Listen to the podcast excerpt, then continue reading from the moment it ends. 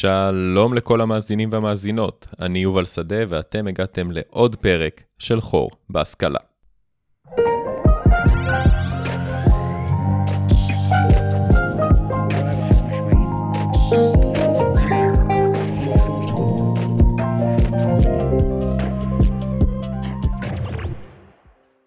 אהלן, מה שלומכם?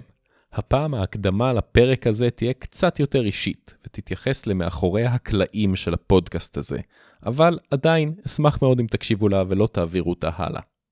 הנושא של הפרק היום הוא פרסומות, והסיבה המקורית שבחרתי לדבר על פרסומות בפרק הזה, היא כי התכוונתי להכניס פרסומות לפודקאסט. בסוף, ברגע האחרון, השתפנתי. זו האמת. למה מלכתחילה רציתי לשים פרסומות?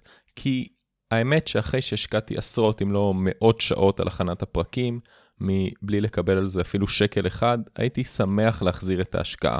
וחשבתי שפרסומות זו הדרך הכי פשוטה ונכונה לעשות את זה. אבל בסוף החלטתי שלא. למה? בעיקר כי זה מנוגד לכל האינסטינקטים שלי וזה פשוט לא בא לי בטוב, זה עושה לי הרגשה לא נעימה בגוף לשים פרסומות בפודקאסט הזה. במקום זה, הכנסתי לעמוד הפייסבוק של הפודקאסט אפשרות של לקנות לי קפה. אז מי שמעוניין לשים כמה שקלים כדי שהפודקאסט הזה ימשיך לרוץ, אני מאוד אעריך את זה. המטרה היא בעיקר להחזיר עלויות, אין לי שום כוונה להתעשר על חשבונכם, וכנראה שאני גם לא הייתי מצליח אם הייתי מאוד רוצה. ו... אם עד עכשיו לא הבנתם, אז הפרק ה-31 של חור בהשכלה ידבר על פרסומות, ועל עולם הפרסום. אחד הדברים שאנחנו אולי הכי חשופים אליהם ביום-יום, אבל לא תמיד מודעים למנגנון שעומד מאחוריהם או להשפעה שלהם על חיינו. בחלק הראשון של הפרק נדבר על ההיסטוריה של הפרסומות. בחלק השני אשוחח עם הילה בר, פרסומאית ומנהלת דיגיטל בקניוני עופר, על איך עושים פרסומת. ובחלק השלישי נדבר קצת על הכלכלה של עולם הפרסום המודרני, ובכללי על כל הבעייתיות בעולם הפרסום המודרני, בעיקר בדיגיטל ובאינטרנט. בחלק האחרון, אם תחזיקו מעמד עד הסוף, תוכלו לשמוע אותי קצת יותר מדבר על הדילמות המוסריות בתחום הזה, וגם על הדילמה הספציפית שלי. יאללה, בואו נתחיל.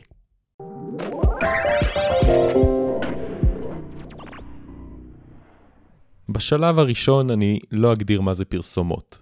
כי אני מניח שלכולכם לפחות יש איזשהו קצה חוט לגבי מה זה הדבר הזה, גם אם לפעמים הגבולות של מה זה הם יכולים להיות מעט מעורפלים. בכל מקרה, נחזור בהמשך להגדרות, ובינתיים נדבר על ההיסטוריה של הפרסומות.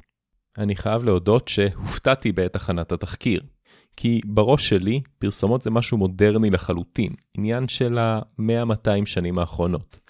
אז מסתבר שזה לא נכון, אפילו ממש לא נכון. בואו נדבר על זה. הקטע הזה של להעביר הודעות או מסרים באמצעות כתב או ציורים הוא מאוד קדום. כמה קדום?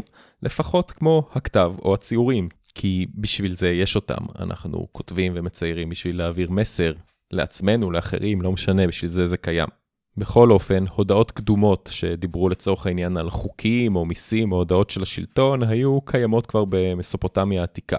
אבל זה לא בדיוק פרסום, נכון? אנחנו חושבים שפרסום זה לא סתם אה, הודעה של רשות המיסים שאומרת שהיא תיקח מאיתנו מס, גם אם רשות המיסים זה חמורבי בבבל.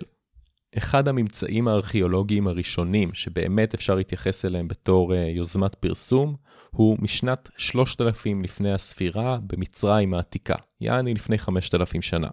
מודעת הפרסום הזו נמצאה על דף פפירוס, סוג של אה, נייר קדום שהמצרים השתמשו בו, והיא נמצאה בעיר תיבאי, שהייתה הבירה של הממלכה המצרית באותה תקופה.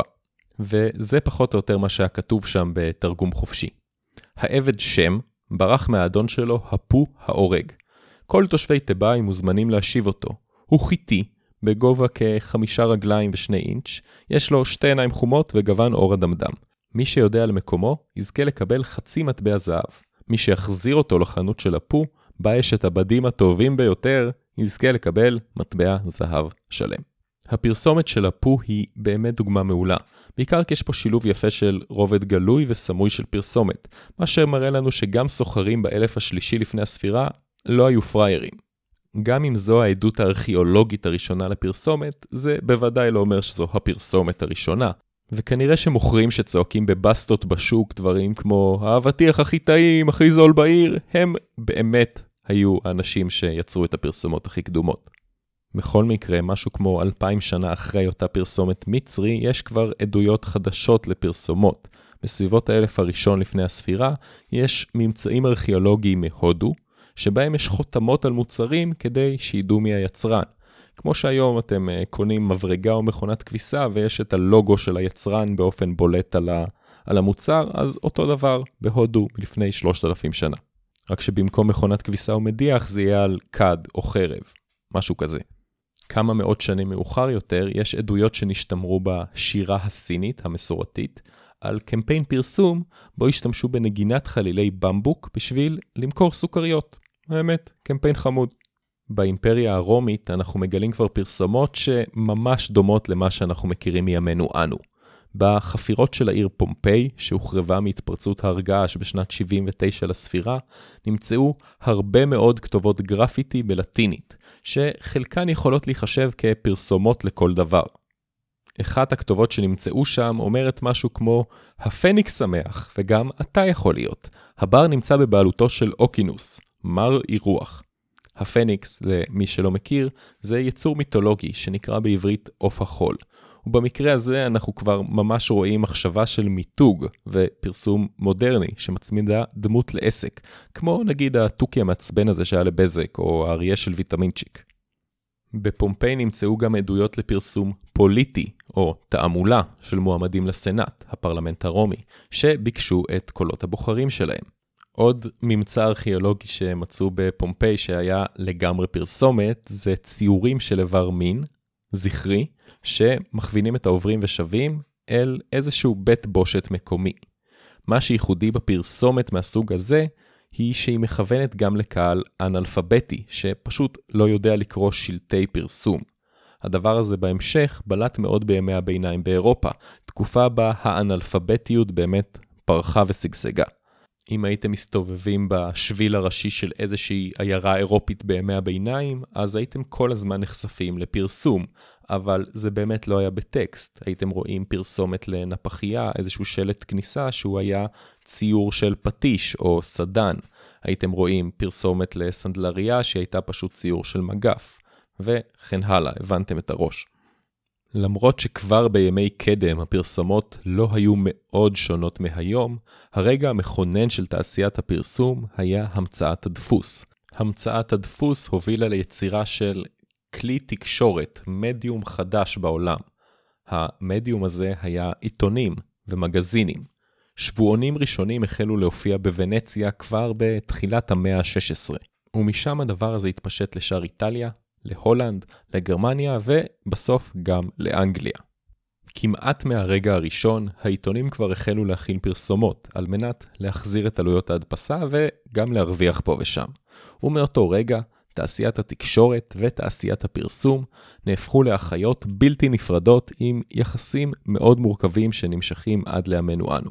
סתם לידע כללי, כי בזה אנחנו מתעסקים, הפרסומות הראשונות שהופיעו בעיתונות נועדו למכור ספרים ותרופות. וגם היה שם כל מיני בעיה של דיסאינפורמציה, מכרו תרופות אליל, אבל זה גם עד היום קורה. ב-1836, וואו, רצנו קדימה די מהר, העורך של העיתון הפריזאי לפרס, אמיל דה ז'ררדין, הגה את המודל העסקי שמשתמשים בו עד היום כלי תקשורת וגם ענקיות טכנולוגיה כמו גוגל ומטא. מה שז'ררדין עשה היה להעמיס כמה שיותר פרסומות על העיתון בכדי שהוא יוכל להפיץ אותו יותר רחוק. וככה הוא עשה איזשהו scale-up קדום.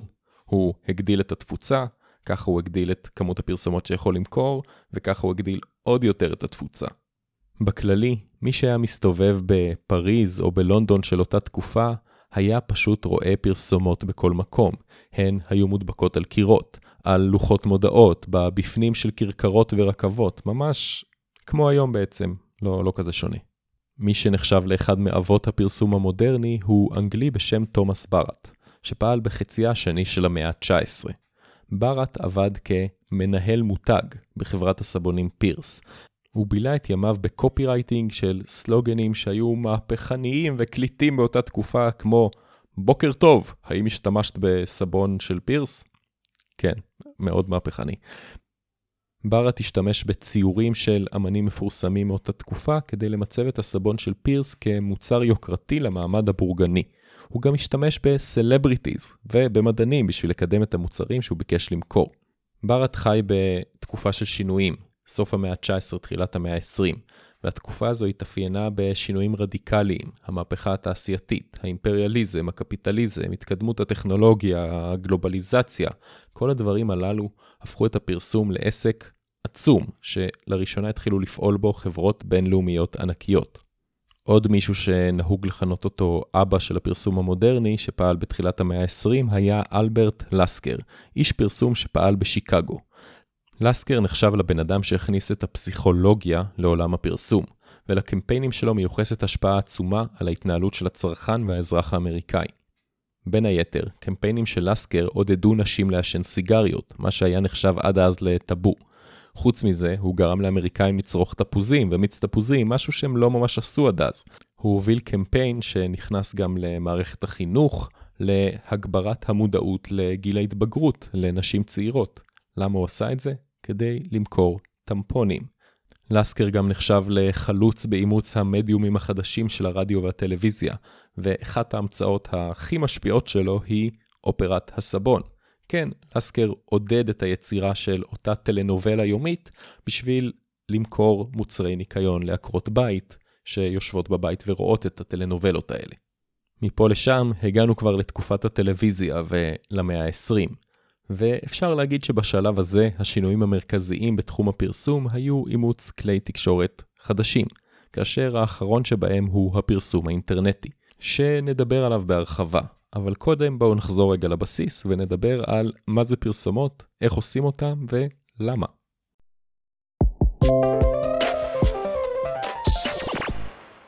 אתם כמובן יודעים כבר מה זה פרסום ומה זה פרסומות, הרי כולם יודעים את זה. אבל בואו עדיין נסביר ונגדיר כמיטב המסורת של הפודקאסט. פרסום הוא חלק מדבר גדול יותר, שנקרא שיווק, או marketing בהייטקית. אפשר להגיד שבהכללה מסוימת המטרה של שיווק היא להגדיל את הביקוש למוצר מסוים, וזאת כדי להגדיל את המכירות שלו. פרסום זה אחד הכלים המרכזיים בעולם השיווק, אבל לא היחידי. יש גם כאלה שמתייחסים לפרסום כחלק מתת קטגוריה של שיווק שנקראת תקשורת שיווקית, או מרקום, ביחד עם פעולות שמזכירות פרסום כמו יחסי ציבור, קידום מכירות, שיווק ישיר ומכירה. כך או כך, פרסום הוא פעולה שיווקית שמטרתה היא הגדלת מכירות באמצעות אמצעי תקשורת, כאשר הכוונה באמצעי תקשורת היא באמת לכל דבר שבני אדם משתמשים בו בשביל לתקשר אחד עם השני, בין אם זה בדיבור, בכתיבה, או אפליקציות סופר מתוחכמות, זה לא ממש משנה. המציאות מוכיחה שאם אפשר לתקשר באמצעות זה, אז אפשר גם לפרסם באמצעות זה. הפעולה של פרסום מתממשקת פעמים רבות עם פעולת המיתוג, ובמקרים רבים המטרה היא לא לפרסם דווקא מוצר מסוים, אלא את המותג שמזוהה איתו. בשביל לדבר על הדברים האלה, ובכללי לדבר על רצפת הייצור של עולם הפרסום, הזמנתי את הילה בר, מנהלת הדיגיטל של קניוני עופר, שיש לה קילומטראז' די גדול בעולם הפרסום. אהלן הילה, את יכולה להציג את עצמך בפני המאזינים? אין בעיה, אז נעים מאוד, קוראים לי הילה בר, אמ, אני מנהלת אה, התוכן והסושיאל בחברת מיליסרון, זאת חברת נדל"ן, אמ, שלמעשה עיקר האחריות שלי זה עבודה עם, אה, להיות אחראית, סליחה, על קניוני עופר. התפקיד שלי זה למעשה באמת להיות אחראית על כל הנושא של קידום התוכן אה, בסושיאל וגם בדיגיטל שלנו. בסופו של דבר אני אמורה למכור. אני אמורה למכור את המותג שזה קניוני עופר. העלית כאן נקודה מעניינת, את בעצם אומרת שאת משווקת את המותג, לא מוצר כזה או אחר. נכון, תראה, בדרך כלל כשהרי בסופו של דבר אתה בא למכור מוצר, זה, על זה עובד כל עולם הפרסום והשיווק. אנחנו באים למכור משהו. הרעיון הוא בעצם, יש לנו אמ, שוק מאוד גדול של מתחרים שהם באים ומוכרים מוצרים. אנחנו אה, נחשפים להמון מוצרים, אנחנו נחשפים להמון תכנים. בסופו של דבר אני רוצה לייצר איזשהו בידול, אני רוצה לגרום לך לקנות את מה שאני מוכרת, מה שאני מציעה. איך אני עושה את זה? אני עושה את זה איזשהו אה, דרך מיתוג. מה אני רוצה להגיד, מה האמירה שלי ואיזה ערכים אני נותנת, יוצקת לתוך הדבר הזה.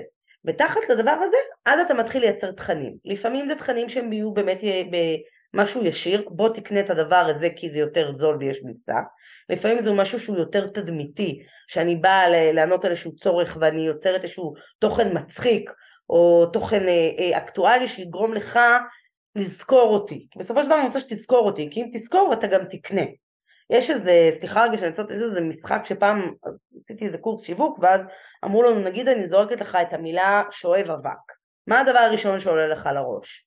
או אם אני אומרת המבורגר. עכשיו זה משחק מאוד יפה כי אז הדבר הראשון שעולה לך לראש זה כנראה הדבר ש... שזכור אצלך. זאת אומרת, כשאני ארצה ללכת לקנות המבורגר, כנראה הנטייה שלי תלכת, תלך לאותו מקום ספציפי. נעליים, נעלי ריצה, יכול להיות שאני אלך לחברה מסוימת. והדברים האלה, החיבור הזה שנוצר למותג הוא מאוד uh, חשוב והוא בא לידי ביטוי בפרסומות שאנחנו רואים בטלוויזיה, אבל בעיקר מקבל היום תמיכה בסושיאל, בדיגיטל, כי זה מה שאנחנו בעיקר צורכים מהבוקר עד הערב. בואי נעשה רגע איזושהי סימולציה. אני הקמתי חברה שמייצרת סנדלים. אני בא אלייך, פרסומאית, אשת סושיאל, ואני אומר, תמכרי את הסנדלים שלי. מה עושים? אני רוצה שאתה תספר לי על המוצר קודם כל. אני רוצה שאתה תבוא ותסביר לי מה, איך אתה תופס אותו, מה הערכים של המוצר הזה בעיניך, מה היתרונות של המוצר שלך ומה אולי גם החסרונות, זה גם חשוב לדעת חסרונות כי זה גם דרך שלנו לפעמים לתקוף דברים ולהימנע גם מאיזשהו אה, משוב שלילי או תגובות לא טובות וזה קיים, בטח היום. איך מוכרים את המוצר הזה, מה נגיד מה שהגדרנו היתרונות, מה התועלות של המוצר?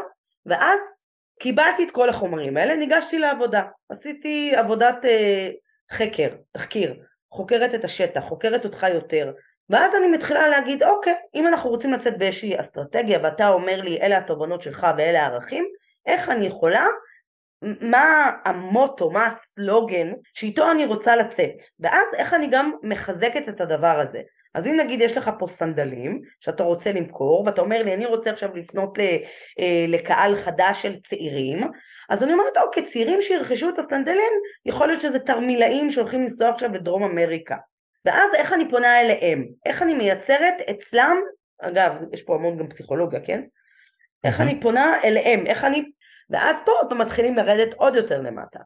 מה התוכן שמייצרים, איך עושים, אה, באיזה פלטפורמות אנחנו מתחילים לפעול, כאילו זה מתחיל להיות באמת משפך מלמעלה למטה, הגדרתי את המוטו, הבנתי מה הערכים, מה אני רוצה לתת מקהל היעד, איזה באמת פלטפורמות אני רוצה לפנות, ובאמת לכל פלטפורמה גם לפעמים יש קהל, קהל יעד שונים, אבל נגיד אני תופסת מהפייסבוק נגיד עולם שהוא קצת יותר אולי רשמי, אינסטגרם זה לתת איזשהו ערך מוסף, אז אולי גם אני אייצר איזשהו אה, גלריית תמונות עם טיפים לטיולים בעולם בדרום אמריקה עם תמונות של הנעליים. בפייסבוק אני אשים סליחה את המודעה הישירה של הנה נעליים כאלה לא היו לכם. בטיק טוק אני אייצר סרטון שהוא קצת יותר מצחיק ואולי אני אשתמש במשפיענים אה, שיבואו וממש יראו תמונות שלהם מטיולים עם הנעליים. אה, יוטיוב, אולי אני אפילו אייצר אה, סדרת רשת שלמה בת חמש דקות אה, כל פעם יעדים אחרים, ויצרנו משהו אפילו תוכנית טלוויזיה. עכשיו בסופו של דבר כל הדבר הזה עוטף את זה שאני רוצה למכור את הסנדלים האלו. החלוקה שהילה הציגה של סוגי המדיומים השונים בהם ניתן לפרסם וההבדל בין המדיומים האלה, היא החלוקה המרכזית במשתמשים בכדי לבצע סיווג כלשהו בעולם הפרסום. זאת אומרת, כששואלים את השאלה איזה סוגי פרסומות יש, זאת בדרך כלל התשובה. מה שכן, במקרה הזה הילה הציגה תת-חלוקה בתוך הפרסום הדיגיטלי, ואם הולכים צעד אחורה, אז אפשר להתייחס אל כל הפרסום הדיגיטלי כמדיום תקשורת אחד, שעומד במקביל למדיומים אחרים כמו טלוויזיה, רדיו, פרינט וכן הלאה. מעט האנשים שעוסקים בתיאוריה של הפרסום מציגים גם חלוקות אחרות. המודל של קרו ובאק מדבר על מטרות שונות של פרסומות שהן מתייחסות לשלבים הפסיכולוגיים שהצרכן חווה בזמן שהוא רוכש מוצר. לפי המודל הזה, המטרות הללו הן מודעות, ידיעה, אהדה, העדפה, שכנוע ורכישה, כאשר כל פרסומת מכוונת לשלב אחר בו הצרכן נמצא. מודלים אחרים מדברים על הפרדה בין פרסומות שמכוונות למודע, לעומת התת-מודע, או לשילוב שבין השניים. הזכרת קודם פסיכולוגיה אה, בהקשר של פרסום. איפה זה בעצם פוגש את העולם הזה? הכל פועל על פסיכולוגיה, בטח בעולם השיווק והפרסום. אה, כשאתה רוצה למכור משהו, אתה מזקק איזושהי תובנה, שאתה אומר, איך אני אנגן לך על נימי הנפש, איך אני אגרום לך, יובל, לגלות את הצורך בנעליים שלי. אם אני אבוא ואני אגיד לך, אתה זוכר את הטיול האחרון שנקראו לך נעליים? אלה לא יקראו. ואז אתה אומר, וואלה, אני זוכר שכל הנעליים שהיו לי נקראו, יש פה איזה משהו שמעניין אותי. עכשיו פסיכולוגיה, כי בסופו של דבר אתה יודע, עולם פרסום זה לבוא לגרום לך לקנות משהו. לא תמיד אתה יודע אם אתה צריך אותו, לפעמים גם אתה לא צריך אותו. אבל פתאום כשאתה רואה את המודעה הזו שנתקלת בה, לא משנה שוב כל דרכים שונות, שונות של מודעה, זה גורם לך להגיד, אוקיי, זיהית פה משהו שאני צריכה. אני יכולה להגיד שעשיתי איזה קמפיין אחרון, לא משנה, זה היה בתקופת uh, הקיץ, זה היה תקופה שבאמת אנשים טסים לחו"ל, ויש איזה קטע שאנשים לפני שהם טסים, מסתבר בעיקר uh, נוער, שמאוד חשוב להם לקנות בגדים לקראת הנסיעה, כדי שתמונות האינסטגרם יהיו יפות יותר. זיהוי הצורך הזה גרם uh, לנו לחשוב ולהגיד, אוקיי, אז בואו באמת ניקח את זה, לקחנו כמה משפיעניות, תצלמו את עצמכם בלוק הזה והזה והזה, על רקע של מגדל אייפל או על רקע זה ותגידו זה הלוק לתמונת האייפל המושלמת. בקופי כתבנו עד שנסעת וחסכת לא חבל לא חבל שתיסע עם, אה, עם אה, חולצת סוף מסלול וזה היה באמת גם זיהינו את קהל היעד גם זיהינו נגיד את התובנה שעליה זה שיושב של וואלה אני אתחדש קצת בבגדים לפני שאני טס, שזה הזוי, נכון? אם אומרים למה שאני אקנה בגדים לפני שאני טס לחו"ל. בנוסף אגב, גם עשינו קמפיין שדיבר על אה, בוא ת, תדאג לדעת מה אתה אורז לפני במזוודה כדי שלא תסבול מ overweight כי גם הייתה בעיה של overweight במזוודות כאילו ממש גם זיהינו את הדברים האלה את הפחדים של האנשים שגם באמת דובר על זה באותה תקופה וזה הצליח זה עבד. הדוגמה שהילה נתנה על פחד היא דוגמה מעולה לשימוש של פרסומאים בכלים פסיכולוגיים. אחת הבעיות הכי גדולות של פרסומאים בעולם המודרני זה השפע שאנחנו חיים בו. לפי מחקר שראיתי שמצטטים אותו בכמה מקומות, אבל האמת הוא נשמע לי קצת מוגזם, לא משנה, אז אומרים שם שהאמריקאי הממוצע נחשף לכעשרת אלפים פרסומות מדי יום.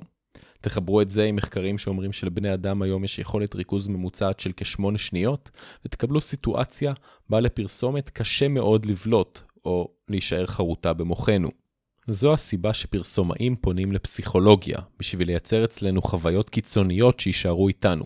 זו הסיבה שפרסומאים עושים פרסומות שיש בהן הומור, מנגנות לנו על הפחדים או מכילות חיות חמודות או תינוקות. כי באמצעות כל הדברים הללו, יש סיכוי שנרגיש משהו כלפיהן, ואז אנחנו נסחוב את אותן פרסומות איתנו. זה קצת מזכיר את האופן בו עובד המנגנון של טראומה, לטוב ולרע. אמרת אה, ש, שמבחינתך את מייצרת תוכן, ומעניין אותי, כאילו נוצר איזשהו רושם שהרבה פעמים uh, הגבולות בין תוכן שיווקי סלש פרסומי לתוכן שהוא אולי uh, נקרא לו אמנותי, הם מאוד מטושטשים. מבחינתך אין הבדל בין כל הדברים? הכל אותו דבר? לא, אני, תראה, קודם כל אני חושבת שהגבולות מטושטשים, אוקיי? Uh, אני חושבת שכל הזמן אנחנו עוסקים בלשווק ובלמכור. גם עכשיו אני מוכרת את עצמי לך ולמאזינים. אתה מוכר את הפודקאסט שלך למאזינים. כל הזמן אנחנו מוכרים משהו. לפעמים זה בצורה יותר בוטה, אוקיי? לפעמים זה בצורה יותר עדינה. אבל אני חושבת שתוכן טוב הוא תוכן שמוכר. לקראת סוף הפרק אני אתייחס קצת יותר לאמירה הזאת של הילה ואדבר על יחסי הגומלין והגבולות המטושטשים באמת בין תקשורת, פרסום ואמנות. מעולה הילה. אמ, תודה, תודה רבה שהתארחת פה. תודה רבה לך על האירוח. זה די מאתגר לדבר על הכלכלה של תעשיית הפרסום, בעיקר כי זו תעשייה עם גבולות מאוד מאוד מטושטשים, ובהמשך אני אסביר למה. מה שבטוח זה שמדובר בתעשיית ענק, לפי ניתוחי שוק שנעשו, ב-2022 תעשיית הפרסום העולמית צפויה לגלגל כ-780 מיליארד דולר, מה שהופך אותה לכמעט אחוז שלם מהתוצר העולמי. עצם ההשקעה בפרסום, זאת אומרת אחוז ההשקעה בפרסום מתוך כלל התוצר בכלכלה, נותרה יציבה במשך שנים רבות. מה שכן השתנה זה ההרכב הפנימי של הוצאות הפרסום. בתחילת המאה ה-20 כמעט וכל תעשיית הפרסום התבססה על הפרינט, זאת אומרת על פרסום בעיתונים ובמודעות פיזיות. משנות ה-40 של המאה הקודמת, שני סוגים של כלי תקשורת החלו לזנב בתעשיית הפרסום המסורתית של הפרינט. המהלך הזה התחיל עם הכניסה המסיבית של פרסומות לעולם הרדיו, והושלם עם הכניסה של הפרסומות לטלוויזיה. באופן די מפתיע, רק בסביבות שנת 2000 המהפך הזה הושלם, כשההשקעה בפרסומות אודיו-ויזואליות עקפה את ההשקעה בפרסומות המודפסות המסורתיות. יחד עם זאת, הסיבה האמיתית לקריסה של הפרינט לא הייתה הטלוויזיה או הרדיו, אלא מדיום חדש שהחל לצמוח בשנות ה-90, פרסום דיגיטלי באינטרנט. הפרסום הדיגיטלי פשוט הרג את הפרסום בפרינט, ובמידה רבה גם את העיתונות המודפסת שהתבססה על הפרסום הזה. בגרפים שמתארים את ההשקעה הכספית בכל אחד מהמדיומים של הפרסומות, אפשר לראות ממש יחס הפוך בין ההשקעה בפרינט לבין ההשקעה בדיגיטל. זאת אומרת, כל שקל שנוסף לדיגיטל היה על חשבון הפרינט. בשנת 2016, הפרסום הדיגיטלי עקף גם את הרדיו והטלוויזיה. נכון להיום, הפרסום הדיגיטלי מהווה כמעט שני שליש מתעשיית הפרסום העולמית, וצפוי לגלגל כחצי טריליון דולר בשנת 2022. חצי טריליון דולר, סתם שתדעו, זה בערך כל התוצר של מדינת ישראל. הפרסום הדיגיטלי שינה גם את האופי של תעשיית הפרסום, כשלצד קופירייטרים ומעצבים, יש היום גדודים של אנליסטים שיושבים על טבלאות אקסל אינסופיות ועוסקים באופטימיזציה של קמפיינים פרסומיים. באופן הזה השנינות, היצירתיות והתובנות הפסיכולוגיות התחלפו במידה מסוימת בביג דאטה, ספירת קליקים ואימפרשנס והסתכלות קצת יותר טכנוקרטית על התחום. איך זה נראה? אני אתן לכם דוגמה שאני מכיר מהחיים האמיתיים. בהנחה ואני הייתי מחליט עכשיו לשים פרסומות בפודקאסט, אז הייתי מקבל כמות מסוימת של כסף על כל אלף האזנות. זה מהצד שלי. אבל בצד השני, יש אנליסטים שבוחנים את האימפקט של הפרסומות הללו, מנסים להבין בעזרת נתונים כמה מהמאזינים באמת רכשו או התעניינו במוצר, ואולי גם עושים ניסויים כדי לבחון איזה מסר יותר מתאים לקהל המאזינים הספציפי של הפודקאסט חור בהשכלה. ועכשיו אני אחזור לאמירה ממקודם, על כך שתעשיית הפרסום היא תעשייה עם גבולות מאוד מטושטשים. בדרך כלל, כשחושבים על חברות פרסום, אז מדמיינים כל מיני קופירייטרים שיושבים בניו יורק או תל אביב, וחושבים איך יהיה הכי קל למכור לכם ולי קוקה קולה. בתכלס, יש לא מעט אנשים שטוענים שחברות הפרסום הכי גדולות וחזקות בעולם, הן פשוט החברות הכי גדולות וחזקות בעולם, נקודה. ואני מדבר כמובן על גוגל ומטא, חברת האם של פייסבוק. אז נכון שמדובר בשתי חברות טכנולוגיה שמפתחות את העתיד, אפשר להגיד. וגוגל מוכרת בתור אימפריית מידע עם מנוע החיפוש הכי משוכלל, ומטא בתור מפלצת שמחזיקה את פייסבוק, אינסטגרם ווואטסאפ, אבל בפועל המודל העסקי של שתיהן מבוסס בעיקר על מכירה של פרסומות. אתם חושבים שאני מגזים? אני לא. 80% מההכנסות של אלפאבית, חברת האם של גוגל, מבוססות על פרסומות במנוע החיפוש של גוגל ופרסומות ביוטיוב. מה לגבי מטא, חברת האם של פייסבוק? אז שם 99% מההכנסות מבוססות על מכירת פרסומות. אז איפה בדיוק נמצא הגבול? זה הייטק או פרסום, או שכבר אי אפשר לעשות את ההפרדה. הדבר הזה מעלה גם לא מעט שאלות על המודל העסקי של שתי החברות הללו. כמות הכסף העצומה שנשפכת בתעשיית הפרסום, יחד עם התלות המוחלטת של החברות הללו, ולא רק שלהן, בכספי מפרסמים, יוצרת תמריץ לחברות הללו לחצות כל מיני גבולות אפורים. ופה בעצם נמצא ההבדל המרכזי בין פרסום דיגיטלי לבין פרסום מסורתי. יש לפרסום הדיגיטלי הרבה יתרונות לעומת הפרסום המיושן, אבל היתרון המוביל הוא האפשרות לטרגט לכל אחד את הפרסומת הרלוונטית אליו. אתה אינסטלטור? תקבל פרסומת על כלי עבודה. את אוהבת כלבים? תקבלי פרסומות על חנויות למוצרי חיות. אוהבת כלבים אבל גם קצת היפסטרית? תתורגתי לפרסומות לחנות חיות חברתית. על פניו זה לא רע, ואפילו יכול להפוך את הפרסומות לרלוונטיות יותר עבורנו ולהפוך אותנו לצרכנים טובים יותר. הבעיה היא שבשביל לדעת את כל הדברים האלה עלינו, גוגל, פייסבוק ואחרות פשוט אוגרות מלא מלא מידע עלינו. מידע שכנראה היינו מעדיפים שלא יהיה ביד של אף תאגיד. במקרים מסוימים, גוגל יכול להכיר אותך או אותך יותר מאשר החברים והמשפחה שלכם, ולדעת מה העדפות המיניות שלכם לפי החיפושים שלכם בגוגל, ולדעת האם אתם בוגדים או לא לפי השיחות הפרטיות שאתם מנהלים. זה מפחיד, והדרך היחידה שלנו לדעת שלא מנצלים את המידע הזה לרעה, זה פשוט לסמוך על החברות הללו באופן עיוור. אין לנו באמת ברירה אחרת. אבל אולי זה מעודד שגם אימפריות נופלות בסופו של דבר. בפרק הזה דיברנו לא מעט על זה שפרסומות מבוססות המון על מדיום, בין אם זה צעקות של בני אדם ובין אם זה פרסומות מתורגתות בגוגל. היתרון הגדול של פייסבוק וגוגל, לפחות עד לא מזמן, זה שהן היו מונופולים בתחום שלהן. אין מצב שאני עושה היום חיפוש באינטרנט לא דרך גוגל, ועד לא מזמן, פייסבוק ואינסטגרם היו הרשתות החברתיות הכמעט יחידות שרלוונטיות. אבל מה קורה כשהמונופול על המדיום מפסיק? כשהמשתמשים עוזבים את פייסבוק או טוויטר לטובת טיק טוק לדוגמה. אז מה שקורה זה שהמפרסמים עצמם, שקולטים בדרך כלל מהר מאוד לאן הרוח נושבת, נוטשים. ואם אתה פייסבוק והמודל הכלכלי שלך מבוסס כולו על המפרסמים האלה, אז שעון החול מתחיל להתהפך. ולכן אולי אנחנו רואים את מרק צוקרברג מנסה באופן כמעט נואש להמציא את החברה שלו מחדש, בשביל להביא מקורות הכנסה חדשים. כי כנראה שגם הוא יודע שאם המפרסמים בורחים, אז הוא חי על זמן שאול. זה עד כמה שתעשיית הפרסום חזקה, או יותר נכון, הלקוחות של התעשייה הזו, שמהווים בעצם את כל סך העסקים שרוצים לקדם את המוצרים שלהם בעולם. וזה הרבה מאוד כסף והרבה מאוד כוח.